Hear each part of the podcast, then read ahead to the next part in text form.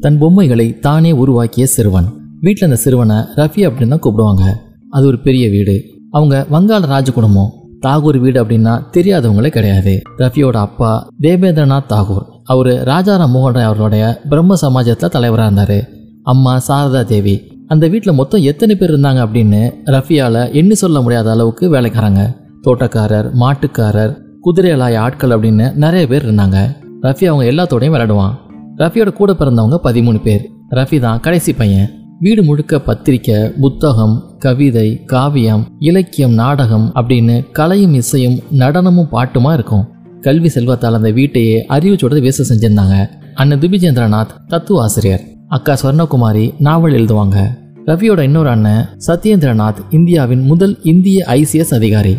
இன்னைக்கு ஐஏஎஸ் அழைக்கப்படுறதுக்கு அந்த காலகட்டத்தில் பேர் ஐசிஎஸ் அண்ணா ஜோதிந்திரநாத் அற்புதமான இசைக்கலைஞர். அவருடைய மனைவி காதம்பரிக்கு ரஃபி அப்படின்னா ரொம்ப செல்லம்.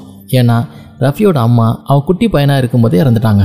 காதம்பரி ஒரு தாயை போல ரஃபியை பார்த்துக்கிட்டாங்க. ரஃபியை பற்றி பாட்டிக்கு தான் நிறைய கவலை. காரணம் பள்ளிக்கு போக முடியாது அப்படின்னு பிடிவாதமாக இருப்பான் ரஃபி.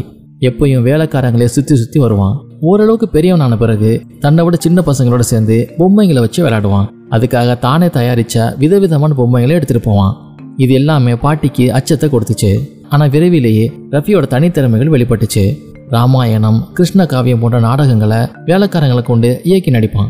அதில் இசையும் பாட்டும் சேர்த்து சாதாரண மக்கள் மொழியில் வழங்குவான் ரஃபி.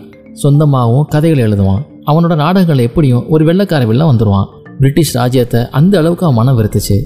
ரஃபியின் அண்ணன் ஹேமேந்திரநாத் ரஃபிக்கு எழுத படிக்க கற்றுக் கொடுத்தாரு. அதோட அவனுக்கு கங்கையில் நீந்துறதுக்கும் உடற்பயிற்சி ஜூடோ போன்ற வீர விளையாட்டுகளும் சொல்லி கொடுத்தாரு. ரஃபியோட பதினாறாவது பிறந்த நாளில் எல்லாரும் பரிசு கொடுத்தப்ப ரஃபி தன் கையாலே எழுதின நூறு பக்கங்கள் கொண்ட ஒரு கவிதை தொகுப்பை அண்ணனுக்கு பரிசா வழங்கினான். பாடல் திரட்டு எழுதியவர் பானு சின்ஹானா என்று அதில் எழுதியிருந்துச்சு. பானு சின்ஹானா அப்படின்னா சூரிய சிங்கம் அப்படின்னு அர்த்தம். பிற்காலத்தில் அந்த பானு சின்ஹானா இந்தியாவின் தேசிய கீதத்தை படைச்சாரு. கீதாஞ்சலி என்ற நூலுக்கு நோபல் பரிசை வென்றாரு. அவர்தான் இந்தியாவின் தேசிய கவி ரவீந்திரநாத் தாகூர்.